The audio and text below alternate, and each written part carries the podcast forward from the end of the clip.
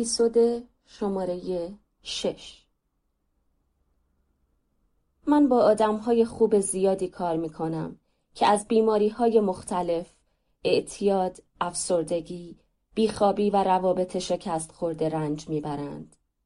آنها آدم هایی هستند که اصلا عصبانی نمی شوند و هیچ وقت برای خودشان دعا نمی کنند.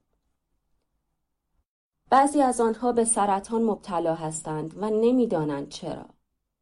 آرزوها، عصبانیت، غمها و شادیهایشان را در اعماق وجودشان در دورترین نقطه ذهنشان دفن کردهاند. آنها همیشه خودشان را آخر از همه می‌بینند چون این کاری است که مردمان خوب انجام می‌دهند. سختترین کار برای آنها خلاص شدن از این شرایط ناگوار است که بالاخره بدانند واقعا چه کسی هستند.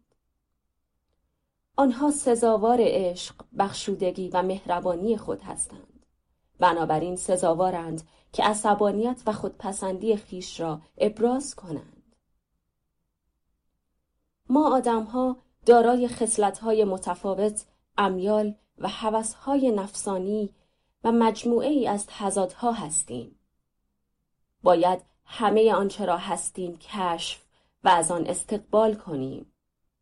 خوب و بد، تاریک و روشن، قوی و ضعیف، صادق و دروغگو. اگر شما بر این باورید که آدم ضعیفی هستید، باید به دنبال متضاد آن بگردید و نقطه قوت خود را پیدا کنید. اگر واهمه دارید باید به دنبال شجاعت درونی خود بگردید. اگر مورد اذیت و آزار قرار دارید باید به دنبال آزار دهنده های درونی خود بگردید. این حق شماست که بخواهید کامل باشید و همه چیز داشته باشید. فقط باید درهای قلبتان را باز کنید و ادراک خود را تغییر دهید. وقتی به عمیق ترین و تاریک ترین جنبه خود بگویید من این هستم می توانید به روشنایی واقعی برسید. تا تاریکی های درونمان را نشناسیم قادر نخواهیم بود به روشنایی حقیقی دست پیدا کنیم. شنیدم که می‌گویند کار درباره سایه یک مسیر مبارزه قلبی است که ما را به مکان جدیدی در زمیر خداگاهمان می‌برد که در آنجا درهای قلبمان بازند تا پذیرای تمام وجود خود و کل انسانیت باشیم. در یکی از همایش هایی که اخیرا برگزار شده بود، خانمی را دیدم که گریه می کرد. نامش آدری بود.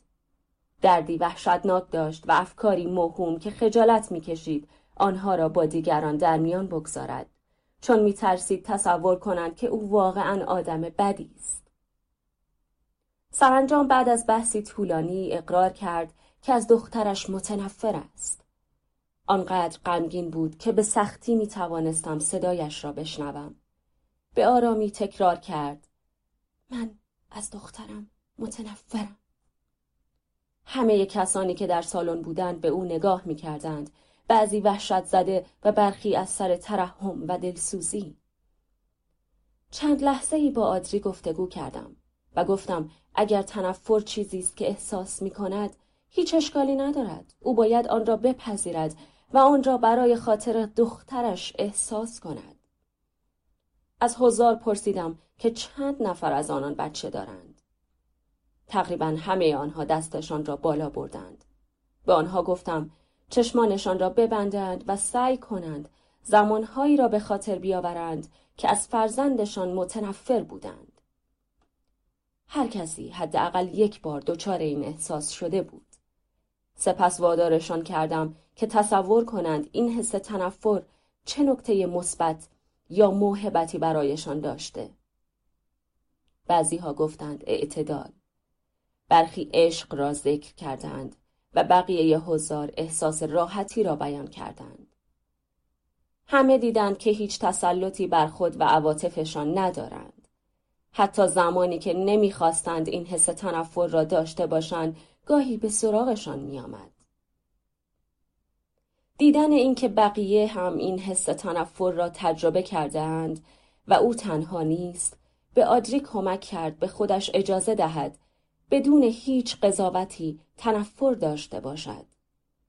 برای آنها توضیح دادم که ما به حس تنفر احتیاج داریم تا عشق را بشناسیم و فقط موقعی تنفر قدرت منفی خواهد داشت که ما آن را سرکوب یا انکار کنیم از آدری پرسیدم اگر به جای سرکوب این حس تنفر از دخترش منتظر میماند و سعی می‌کرد نکات مثبت آن را ببیند چه اتفاقی میافتاد او همچنان خجالت زده به نظر می رسید و سرش را پایین انداخته بود. بنابراین داستانی برایش تعریف کردم. یک روز دو پسر دوقلو با پدر بزرگشان به خارج از شهر رفتند. آنها از میان درختان عبور کردند تا به یک انبار علوفه قدیمی برسند. وقتی پدر بزرگ و پسرها نزدیک آن شدند، یکی از پسرها شروع به قر زدن کرد. پدر بزرگ بهتره که اینجا رو ترک کنیم. انبار علوفه مثل طویله اسبها بوی گن میده. پسرک از زبانی کفش های نوع خود را کثیف کرده بود و کنار در ایستاد. قبل از اینکه پدر بزرگ بتواند جوابی بدهد نوه دیگرش را دید که شادمانه در آخرهای متعدد داخل استبل میدود پدر بزرگ از این یکی نوش پرسید دنبال چی میگردی؟ چرا اینقدر خوشحالی؟ پسرک جواب داد با این همه پهن اسب که اینجاست حتما یک پانی همین گوش و کنار هست اکنون سالن ساکت بود چهره آدری می درخشید. او توانسته بود نکته مثبت نفرت خود پانی را از منظری دیگر ببیند این تغییر نگرش و ادراک باعث شد انرژی منفی را که سالها با خود حمل می کرد آزاد کند. آدری فهمید که حس تنفر سازوکاری دفاعی است که از مرزهای او در کنار کسانی که دوستشان دارد حمایت می کند. گرچه این حس تنفر رنج فراوانی برایش داشت انگیزه قوی بود که باعث شد او به این سفر معنوی پا بگذارد و به حقیقت درون خود دست پیدا کند. هنوز منافع فراوانی وجود داشت. دو هفته بعد از پایان دوره دختر آدری به او تلفن زد. آدری احساس خوبی داشت بنابراین دل را به دریا زد و به دخترش گفت که در طول دو سال گذشته چه حسی نسبت به او داشته است. آدری نحوه روبرو شدن با حس تنفرش را برای دخترش توضیح داد و بعد از تمام شدن حرفهای آدری دخترش شروع به گریه کرد. او گریه کرد و احساس توهی بودن و رنجهای فراوانی را که تحمل کرده بود خالی کرد. بعد از اینکه کمی آرام شد از مادرش برای ناهار دعوت کرد. مادر و دختر در حالی که کنار یکدیگر نشسته بودند توانستند ارتباط ویژه‌ای را که هر مادر و دختری داشت احساس کنند. آنها با هم عهد بستند که از این پس هر حسی را چه خوب و چه بد به یکدیگر بگویند و نگذارند هیچ چیز دوباره باعث جدا شدن آنها از یکدیگر شود.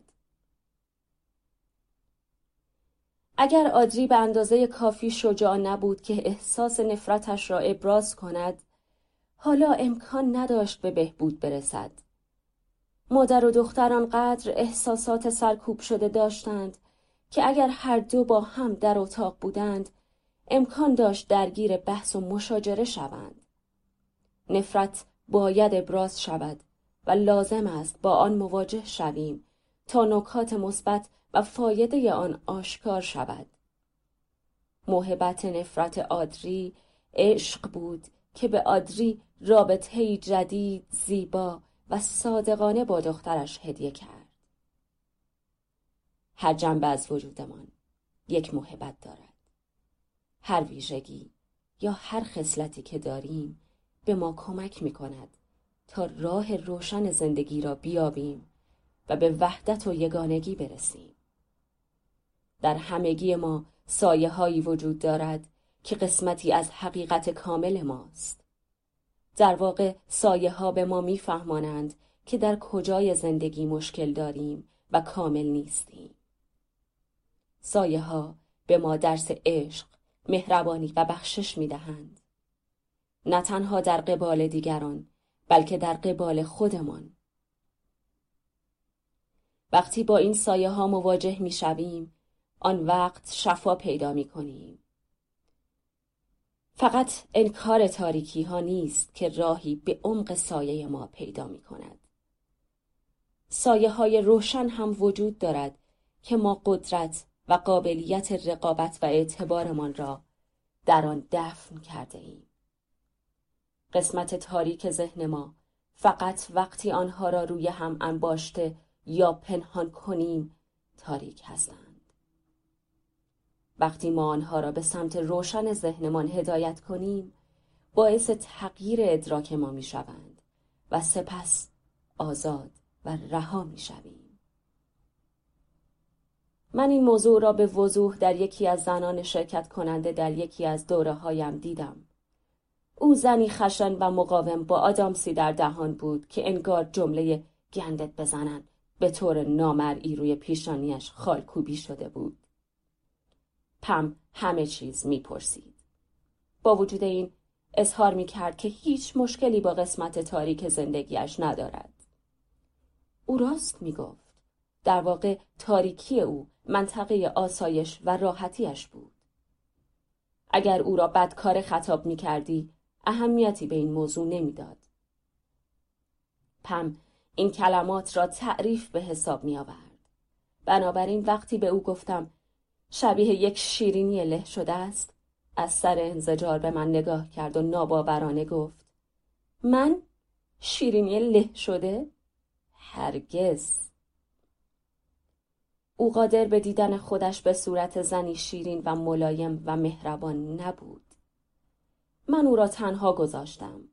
مطمئن بودم که تمرین آخر هفته راه را به او نشان خواهد داد. روز بعد هنگام حرکات تمرکز و ژرفاندیشی از چند نفر خواستم به وسط گروه بیایند و از بقیه خواستم که آنها را در آغوش بکشند. قبلا این کار را نکرده بودم ولی کاملا مشخص بود که پم و چند نفر دیگر بسیار درمانده بودند و به محبت نیاز داشتند. وقتی ما پم را در آغوش گرفتیم او از پا درآمد. به گونه تسکین ناپذیر شیون می کرد و مادرش را صدا می زد. بیش از یک ساعت یک گروه ده نفری یا بیشتر سعی می کردند که پم را آرام کنند در حالی که او سعی داشت اندوه، تنهایی و دردی را که در این سالها داشت تخلیه کند.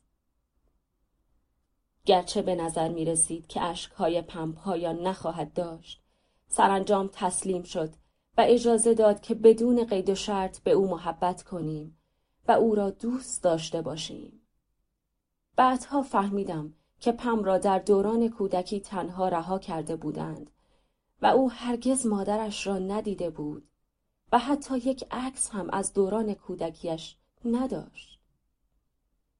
در واقع او در چند سال گذشته یک کاراگاه خصوصی استخدام کرده بود که مادرش را پیدا کند. در آخرین روز دوره پم با انعطاف پذیری و ملایمت خودش روبرو شد. همه ما از این تحول پم شگفت زده شده بودیم. درست یک هفته بعد کاراگاه خصوصی توانست یکی از عکس های دوران کودکی پم را پیدا کند و آن را به او بدهد. دو هفته بعد کارگاه مادر پم را پیدا کرد و او برای اولین بار توانست با مادرش صحبت کند.